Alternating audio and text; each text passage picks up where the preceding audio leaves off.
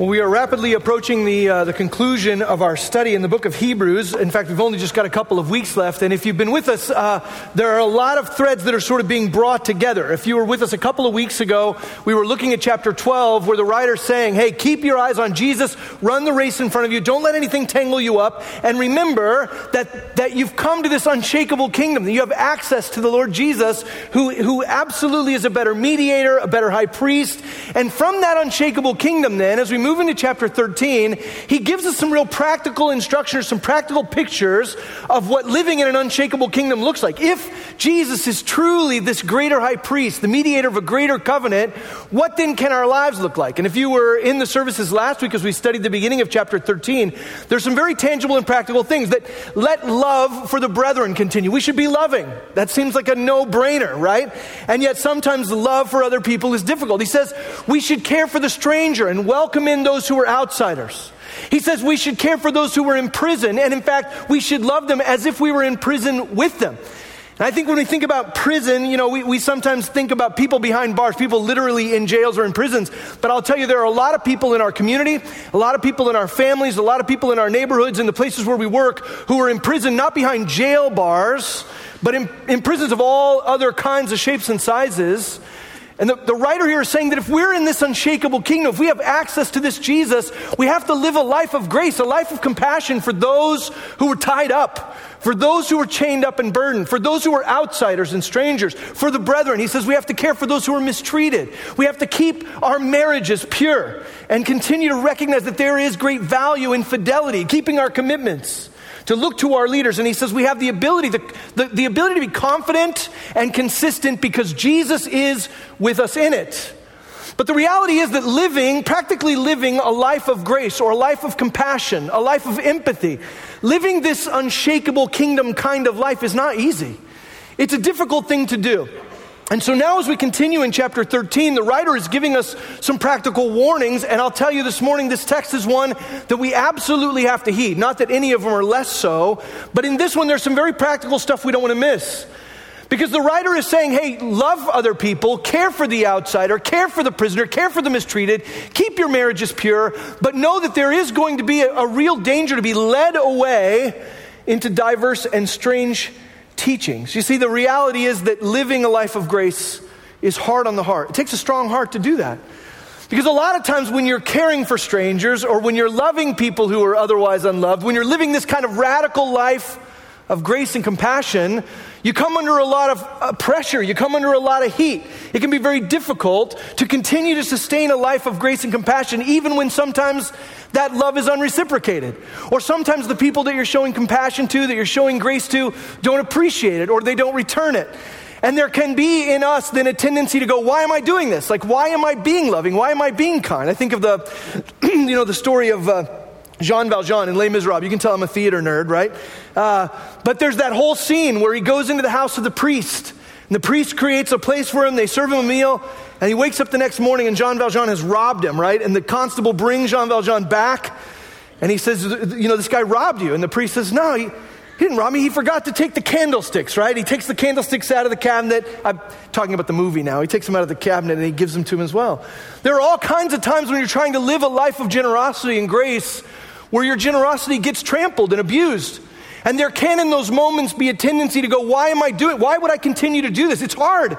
It's hard to live a life of compassion and kindness and grace. There are lots of places where your heart will become weary, where you'll become fatigued, where you become tired. I was, um, when I was living at Hume Lake, there was a day we, were, we do a we used to do a conference up there called the single parent family camp right which is all single moms and dads and their kids and they come up for the weekend and on a single parent family camp weekend i was uh, I was driving to the dining hall. If you've been to Hume Lake, you know that um, there's like this narrow road with the dining hall on one side and literally like the lake on the other side. And so I was driving down to the dining hall to try and find a place to park so I could go in and eat.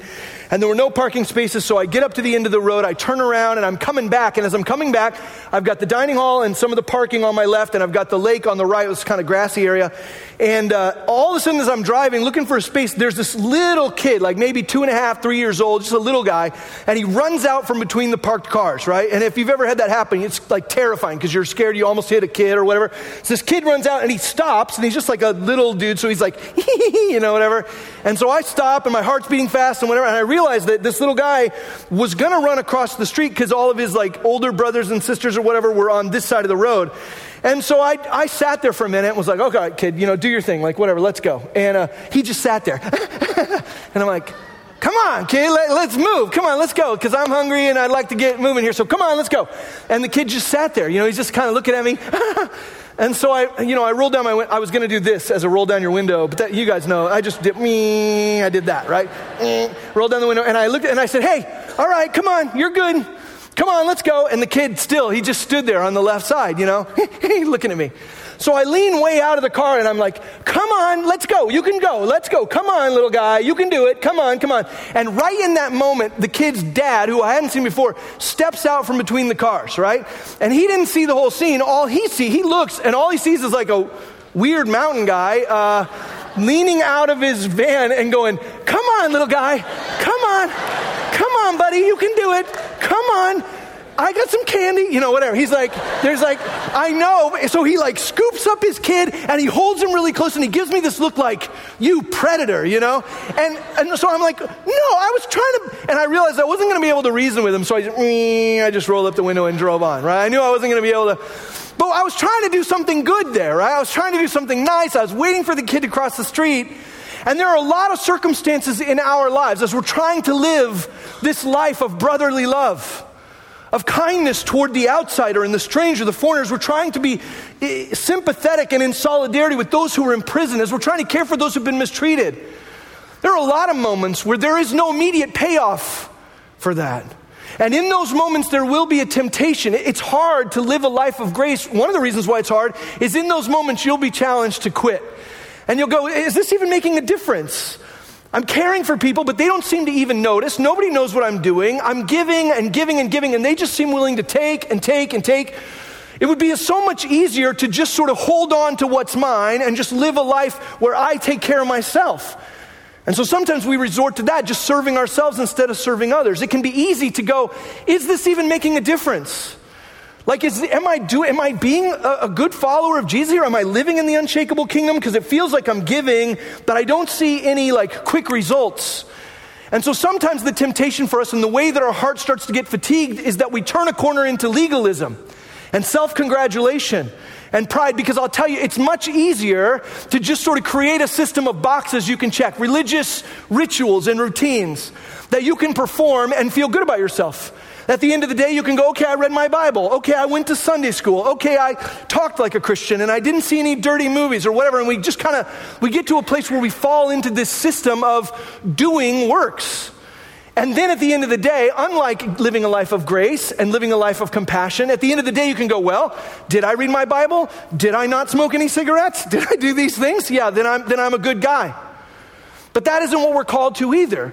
There is sometimes this, this tendency for us to fall into legalism or to fall into a life that is not a life of grace, but into a life of just religiosity, religious performance, a works based kind of religion. And one of the reasons why we fall into that is that we can congratulate ourselves more easily. Not only can we congratulate ourselves more easily, but then in that context, it becomes much easier to lord it over others, doesn't it? Because as soon as I start checking boxes, not living a life of compassion and grace, but looking at myself and going, you know what? I'm a pretty good Christian because I've memorized a lot of Bible verses. I'm a pretty good Christian because I go to church regularly. I'm a pretty good Christian because I do this and I do this and I do this. Then the next pivot point or the next logical iteration of that is that we start to look at other people and go, you know what? I don't see these other people doing all the Christiany things that I do. I don't see them being involved in as many home Bible studies as I'm in. I don't see them memorizing as many verses. And then it turns into not only self congratulation, but it turns into public pride. And it turns into a judgment of other people. It turns into legalism then, where we're looking at others going, you know what, you sh- if you want to be a good Christian, you know what you should do? Be more like me. Do more Bible studies like me. Post more spiritual sounding Instagram posts like I do, right? And all of a sudden, our faith that's supposed to be rooted in compassion and love and grace becomes just a system of performance by which we can pat our own selves on the back and we can judge other people. And I'll tell you the greatest sort of oppression that comes to a heart that's trying to live a life of compassion and generosity and grace, the greatest attack that comes is not the internal attack, and it's not from those we're trying to show compassion to. The greatest attack typically that comes to people who are trying to live a life of grace and sacrifice and love, the greatest attack attack typically comes from inside the church. Because you get people inside the church who will look at you when you're trying to live a life of sacrifice and they'll go, wait a second, you're, you're actually trying to do that Acts 2 thing where you share all things in common and you give to others in need as anybody has a, a necessity. You're actually giving your stuff away. You're actually giving up your time. You're not holding on to things like, you don't want to live like that, right? And we start to have these voices in our ears. These voices that are telling us that we shouldn't live a life of compassion. And the reason they're telling us that is that they don't want to live a life of compassion. They don't want to live a life of grace. They don't want to live a life of mercy. And they don't want to have to feel bad when they look at you and I living a life of compassion. And so then they pressure us to walk away from that. Sometimes the greatest attack we receive when we're trying to live a life like Christ is from people inside who should also be trying to live a life of Christ, like Christ, but they don't want to do it. And so they subvert us. The writer here says in the beginning of chapter 13 love one another, care for the stranger, be in prison with those who are imprisoned, care for the mistreated, keep your marriages pure, look to your leaders, have confidence in the presence of Christ. And he says, but be careful here in verse 9. Be careful and be alert, be on guard, because there are these diverse and strange teachings. Look at Hebrews 13, chapter, or chapter 13, verse 9. He says, Do not be led away by diverse and strange teachings, for it is good for the heart to be strengthened by grace, not by foods which have not benefited those devoted to them. He says, In this pursuit of love and compassion, your heart's going to get weary, you're going to get tired, you're going to become fatigued, and there is only one thing that can strengthen your heart in that moment. There's only one thing that can st- establish, or the word could be translated stabilize your heart in that moment, and it's not more of your effort. It's not more religious routine. It's not more ritual. It's not more works. The only thing that can establish, can secure, and strengthen your heart in the moment where you're tempted to stop living a life of compassion is the grace of Christ. The grace of Christ is what strengthens your heart. It says in, uh, it says in 2 Timothy chapter 1, verse 8. Therefore, do not be ashamed of the testimony about our Lord, nor of me, his prisoner, but share in suffering for the gospel by the power of God, who saved us and called us to a holy calling, not because of our works, but because of his own power and grace, which he gave to us in Christ Jesus before the ages began, and which now has been manifested through the appearing of our Savior Jesus Christ, who abolished death and brought life and immortality to light through the gospel, for which I was appointed a preacher, an apostle, and teacher which is why I suffer as I do. But I'm not ashamed, for I know whom I have believed, and I am convinced that he is able to guard until that day what has been entrusted to me. Follow the pattern of the sound words that you've heard from me in the faith and love that are in Christ Jesus. By the Holy Spirit who dwells within us, guard the good deposit entrusted to you. Guard the good deposit. You know, it's interesting in the book of Hebrews, there have been several warnings. Warnings for us to be careful not to drift away, not to sort of drift away from Christ, who is our anchor, to take our eyes off of Christ. What he's warning us here is not about a drifting, it's not about a fading, it's about being led away. Do not be led away, do not be carried away by diverse and strange teachings. And you go, well, what are these? How do we know them when we see them? How do we know the diverse and strange teachings? What, what is that? Well, in this particular case, it's a requirement about food. And it's interesting here because the writer, inspired by the Holy Spirit, doesn't give us a ton of information about this particular deal. He says, the grace of God strengthens your heart, unlike food, which does nothing for those who, who ascribe to it, right? He's talking about a food issue, and there are all kinds of food issues mentioned in the scripture, but I'll tell you, I think it's on purpose that we don't get a lot of detail here.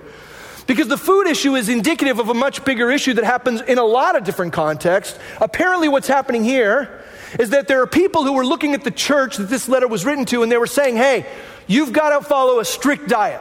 Yeah, yeah, the grace of God is good. Yeah, yeah, the sacrifice of Jesus is meaningful and all that. But also, you have to do this. You have to adhere to a diet. You have to you eat these particular foods.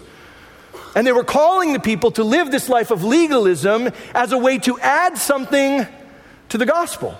So when you and I are trying to determine, well, what are the diverse and strange teachings that can lead us away or that are a threat to lead us away from the truth, those diverse and strange teachings all fall into one category. Diverse and strange teachings are any teachings that either take away from or add anything to the all sufficient, completed work of Christ on the cross. Anybody at any time in any place who says, Jesus and this is what you need, or Jesus minus this is what you need, is someone who's teaching you something diverse and strange. And I'll tell you, our world is saturated with those. The internet has not done us any favors because you can't turn left or right, you can't spin in a circle without bumping into some sort of weird teaching, some sort of thing that wants to add to the work of Christ or take away from it. He says here in verse 9, he says, Be careful Hebrews chapter 13, he says, Do not be led away by diverse and strange teachings, for it is good for the heart to be strengthened by grace.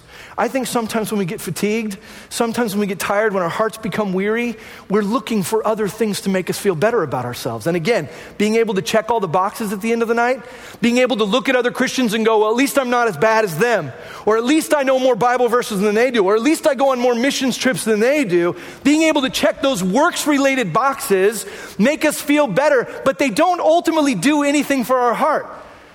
If you've been in that process of trying to strengthen your heart through your own works and your own efforts, how tired are you, right? Because those things don't work. You're never giving enough. You're never doing enough. You're never eating in adherence to the law or the rule or the diet well enough. And it just leaves you more fatigued. If you fall and if you follow away, in, into these diverse and strange teachings that want to add or subtract something from the sufficient grace of Christ, you're going to find your heart still weary and your heart still tired because if it's about your effort and your ability to do religion, you won't ever be able to do it good enough. It's only the grace of God. It's only the grace of God that is good for the heart, that sets you free from the need to perform, from the need to judge, from the need to lord it over other people. It's only the grace of God that strengthens the heart in those moments where you're tempted to stop showing compassion or stop showing kindness or stop showing generosity. Only the grace of God will fortify your heart in those moments. Your efforts won't do it. The writer here says, Be careful that you don't be led away. I think of what Jesus says in Matthew chapter 24, verses 4 and 5. He says, See to it that no one leads you astray. For many will come in my name, saying, I am the Christ and they will lead many astray. Jesus warns us. In this text, we're talking specifically about food thing, but the details are unimportant. Anything that replaces or tries to add to the finished, completed work of Christ is a lure away. The security of self confidence in my doing. I wonder this morning if you find yourself tempted to find your security in your own effort. Because if you're tempted to find your security in your own efforts, your ability to adhere to a diet or adhere to some sort of external religion or look a certain way or talk a certain way or post certain kinds of things online, you won't be able to sustain it. And you're probably feeling exhausted. Today, your heart feels more tired. Paul says in several different places, but in 1 Corinthians chapter 8, verse 8, he says, Food will not commend us to God. We are no worse off if we do not eat, and no better off if we do. Right? The stuff we add doesn't get us any closer to God, and it doesn't take us away from God because we were never in a relationship with God because of what we ate in the first place. We were never loved by God because of our efforts in the first place, so our efforts don't contribute anything. Colossians chapter 2 verse 20 says, "If with Christ you died to the elemental spirits of the world, why as if you were still alive in the world do you submit to regulations?"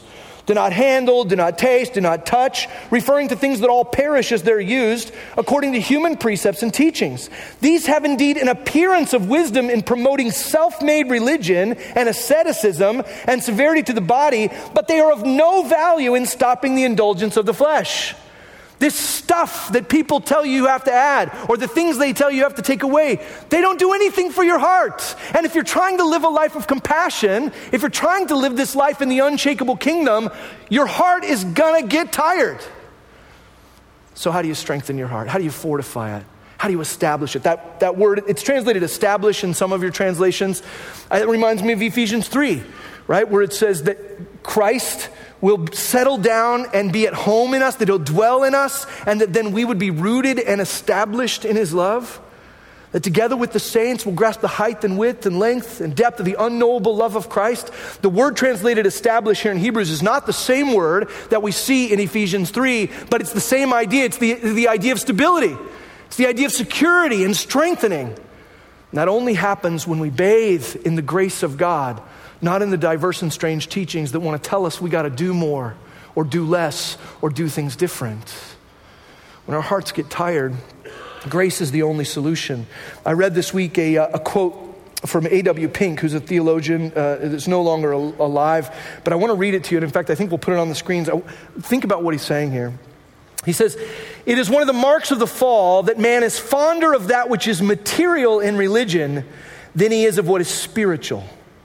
He is most prone, as history universally and sadly shows, to concentrate on trivialities rather than upon essentials.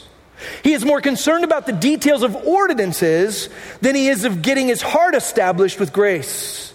He will lend a readier ear to novel doctrines than to a solid exposition of the fundamentals of the faith. He will contend zealously for things which contribute nothing to his salvation, nor conduce an iota unto true holiness. I wonder how much time we're spending pursuing trivialities. I understand that our hearts tend to rest more easily in the material things of faith than the spiritual things, but ultimately, what we're after here is not the material stuff. It's not what we do or how things look. And that's why verse 10 then goes on to say, We have an altar, and those who continue to serve in the tent can't taste what's served there. What's he talking about? Well, there would have been a criticism. To the original church that this letter was written in, the, the, the, Hebrew people in their culture and in their community, their friends and family who were not followers of Jesus, would have been looking at them and saying, What is this Christianity thing? You don't, you don't have, you know, the priesthood, you don't have the altars, you don't have the tabernacle, you don't have the synagogue, you don't have the, the priestly vestments, you don't have the smoke and the bells and the whistles and all the, you know, whatever. Like, what kind of a religion is this? It doesn't have any of the stuff. Where's all your stuff? Where's your altars? Where's your special diets? Where's all the stuff you're supposed to do? This can't, what is this Christianity thing? Where's your altar? And so in Hebrews chapter 13, verse 10, in response to the same kind of mentality, Hebrews 13 says in verse 10, We have an altar from which those who serve the tent have no right to eat. What's our altar? You look here this morning, we don't have an altar in this place, but we have an altar. Our altar is the cross of Christ upon which he was sacrificed for the sins of the world, and there is no other altar necessary. We don't need one in this room because we have one. And what is served from that altar is a feast of grace. And yet, those who continue to plug away inside religion, he says, those who are serving in the tent, those who are still plugging away inside the rules and regulations of the tabernacle, they don't get to taste this feast of grace because they're still counting in their own efforts. They're counting in their ceremonies and their rituals. They're counting in their confidence in their own doing. And so the grace of God is available, but they don't get to taste it because they're not hungry for it. They're satisfied in themselves. He says, if people look at us and say, Where's all the stuff? And I'll tell you, people certainly look at me and say, Where's all the stuff? There's stuff we want to see. There's things you should be doing. There's things we'd like to see on the walls, and there's things we'd like to see here and there. Where's all the stuff? Where's the whistles and the bells? It's funny, I, uh, I got to meet with a couple this week um, that's getting married later in the summer. Um, I, I, only do a few wedding ceremonies a year, but anytime I have a couple that asks me if I'll perform a wedding ceremony, I always meet with them first just to kind of get a sense of like whether or not their relationship is a train wreck. You know what I'm saying? So uh, I. Uh, this particular couple was great, but I was reminded again as we had dinner with them this week, there's so much pressure now for young people, right? Because of Instagram and because of Facebook and because of Pinterest, there is so much pressure to have a spectacular, you gotta have a spectacular venue, and you gotta have the most beautiful flowers, and your cake has to be made by an artist in Paris, and you gotta have little things to give away to people, and you got and you have to be able to post all of that on Instagram and make sure it's all photographed spectacularly so that you can compete with all of your friends' weddings. And there's so much pressure for people to get all those little things right, to have it all be the best, and to have it look better than anybody else, to be innovative and amazing with all the little outside things. And I want to look at these couples, and I did look at this couple this week, and I said, hey, don't worry about that stuff. What, what is it a wedding is? What is that? It's two people committing their lives to one another before God as a picture of the love that Christ has for his church. And at the end of the day, it doesn't matter how the cake tastes, it doesn't matter how the flowers look, it doesn't matter whether you're inside or outside, it doesn't matter whether you're in a tuxedo or flip flops or none of that stuff matters. Reject the people on the outside who will say the stuff is more important than, than, the, than the actual, you know, the, the meaning. What matters is what you're doing, not the way it looks. And young people kind of get that, but they still feel the pressure. And they spend hundreds of thousands of dollars on weddings because there is all this external pressure to have the look and the feel and all the stuff. Can I tell you that's exactly like church? I can't, I can't tell you how often I have to have conversations with people about the kind, of, the kind of cake we're serving, or about the kind of flowers we have, or about the kind of music that's going to be played before the ceremony. And I'm not talking about weddings, I'm talking about in this place, there are so many people who are wrapped up in the stuff the altars and the rituals and the ceremonies and has to look a certain way. But what that, what that misses is that we have an altar and it's Christ. I reject the pressure to you know, feel like we have to compete with other churches or to feel like we have to compete with other people or to feel like we have to compete with religiosity or Pharisees or anybody who would say that this, what we're doing here, is anything other than a pursuit of the Lord Jesus Christ and only that. That's all we're doing. And anything we do in this place that actually leads us further away from a clear view of Christ, we should stop doing immediately. The moment that our preoccupation with the stuff, with the whistles and the bells and the programs and the decorations and the music and the whatever else, the moment that those things become a hindrance to our view of Christ is the moment that those things need to go. They, that's not what we're doing. None of those things will strengthen our heart to live lives of compassion and service and character. None of those things will make us more like Jesus. It's only His grace that will fortify and strengthen our hearts when we're trying to live the life he's called us to. And yes, it'll make us seem like outsiders. You might worry. If, you, if let's say that you decided to do your wedding and you decided not to worry about the venue or the cake or the flowers, that you didn't worry about posting anything on Pinterest, you would feel like an outsider. Great. You'll still be married. I think sometimes there's this tendency for us in, in churches to feel like we don't want to be outsiders. We want, to, we want to have this really cool little club. And so the writer goes on to say in Hebrews chapter 13, he says, We have an altar from which those who serve the tent have no right to eat. For the bodies of those animals whose blood is brought into the holy places by the high priest as a sacrifice for sin are burned outside the camp. He's talking about the sacrifice on the Day of Atonement. In Leviticus 16, you're welcome to read that in your free time if you'd like. In Leviticus 16, it talks about the Day of Atonement. Every other animal sacrifice that the priests made, they were allowed to eat the meat, right? So there was a sacrifice that was made, but they were allowed to receive nourishment from the meat that was cooked. But on the Day of Atonement, according to Leviticus 16, that atonement sacrifice was taken outside the city and it was burned to ash. Why was it burned to ash? It was burned to ash so that there was no residual benefit for anybody other than grace.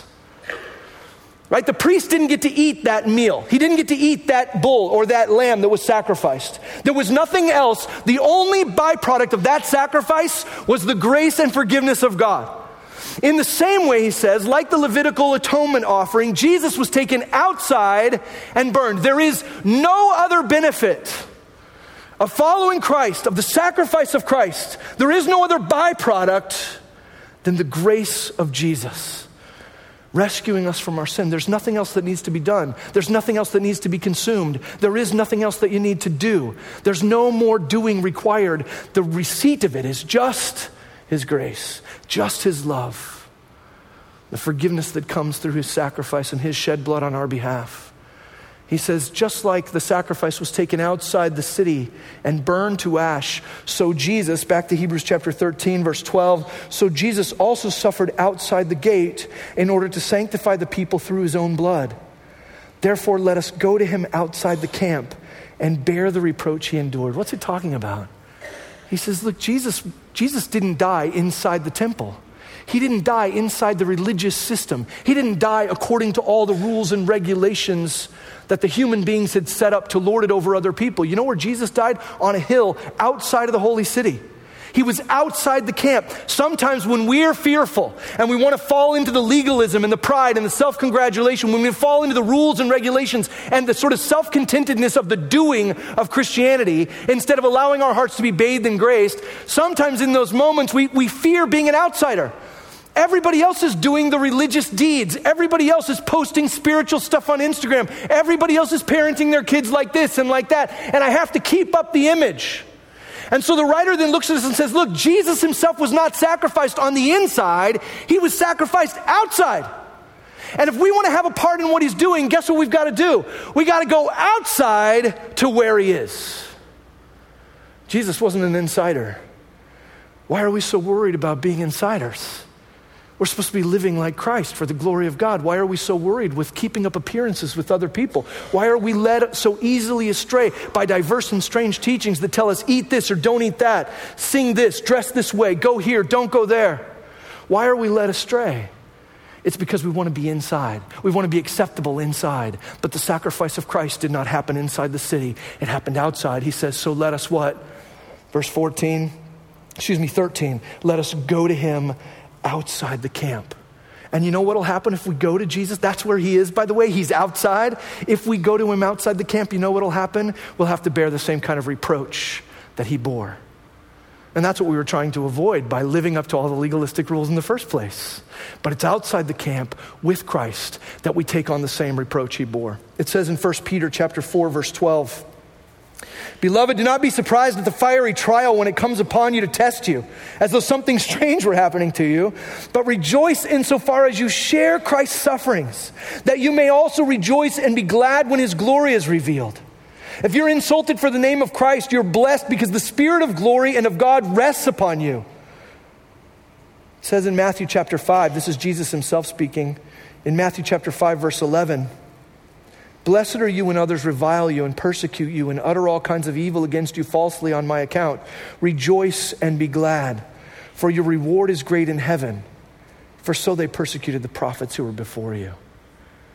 When these diverse and strange teachers want to lead you away, when they want to look at you and say, Oh, you're not, you're not eating the diet you're supposed to eat? Oh, you're not following the Bible reading plan you're supposed to follow? Oh, you're not part of a small group like Christians are supposed to be part of? Oh, you, whatever the thing is. When they're tempted to lead you astray and you face the reproach of being outside for wanting to be fully and wholly dependent upon the grace of Jesus and nothing else, when you're on the outside of those accusations, remember Jesus himself was on the outside. That's the very same thing that the Pharisees said to him.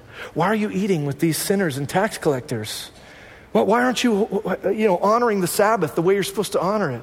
Why are you telling this man his sins are forgiven? Why this? Why that? They were constantly trying to lead him astray with diverse and strange teachings that had to do with works, not with the grace of God.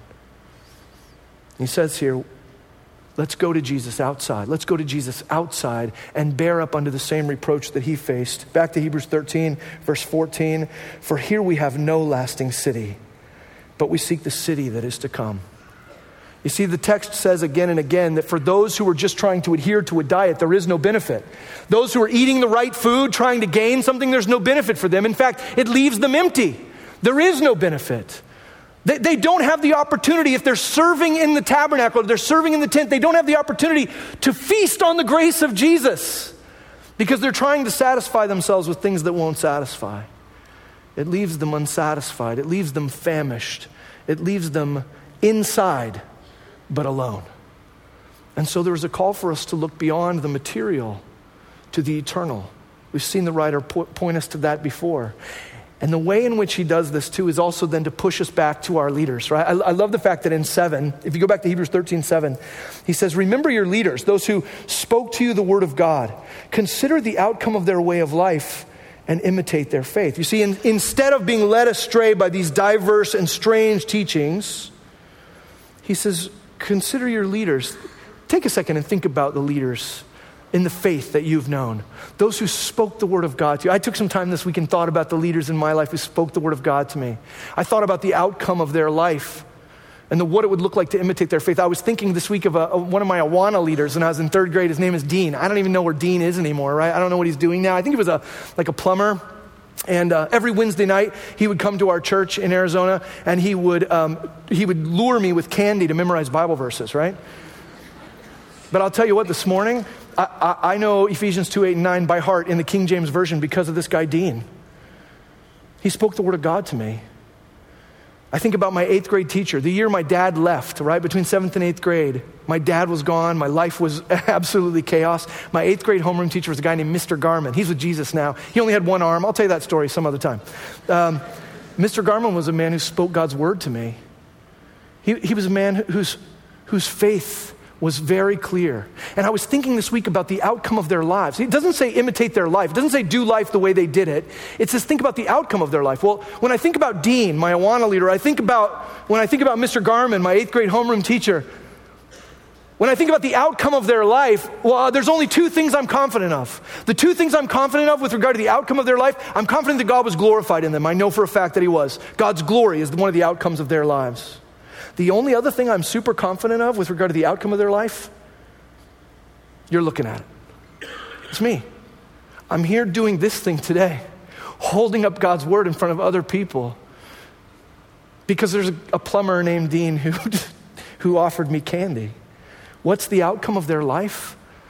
Faithful disciples that follow Jesus who are bathing in his grace rather than the, the, diverse and strange teachings that come along. What's the outcome of Mr. Garman's life? I'm sure there are probably a lot of things, but what I can say for sure is that God was glorified and disciples were made. And I know that because I love God's word and I love the Lord Jesus. That's the outcome of his life. So, how do I imitate his faith? I don't have to copy his life because my life's not the same as his. How do I imitate his faith? By remembering that in this world of diverse and strange teaching, so much is changing. Everything's, it feels like everything's unstable, right? Everything's changing. We don't know what's going on half the time. The writer reminds us in verse 8. He says, Consider your leaders, those who spoke the word of God to you, consider the outcome of their life and imitate their faith. And then he says in verse 8, For Jesus is the same yesterday, today, and forever. There's no diversity in teaching. There's no wandering in, in, in, the character of Christ. It doesn't matter what comes culturally. It doesn't matter what happens in the political arena. It doesn't matter what volcanoes go off or what missiles fly or what wars stop or what wars start. Jesus is the only thing that is consistent that I can put my faith in, that my grandfather put his faith in, and that I put my faith in this morning, and that my great grandchildren can put their faith in, and it will be the same thing because He is true.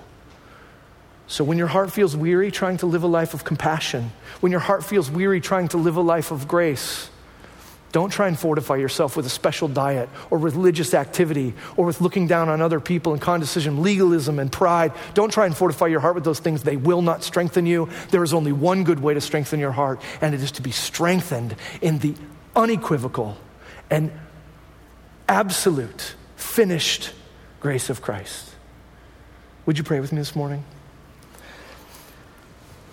God, we, we have to be a church whose hearts are strengthened in grace, whose hearts are established and fortified in your grace, not in altars, not in decorations, not in programs, not in routines, not in rituals.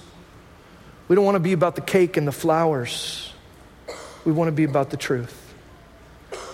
And so, God, help us not to be carried away by anyone who would want to add or subtract from your completed work.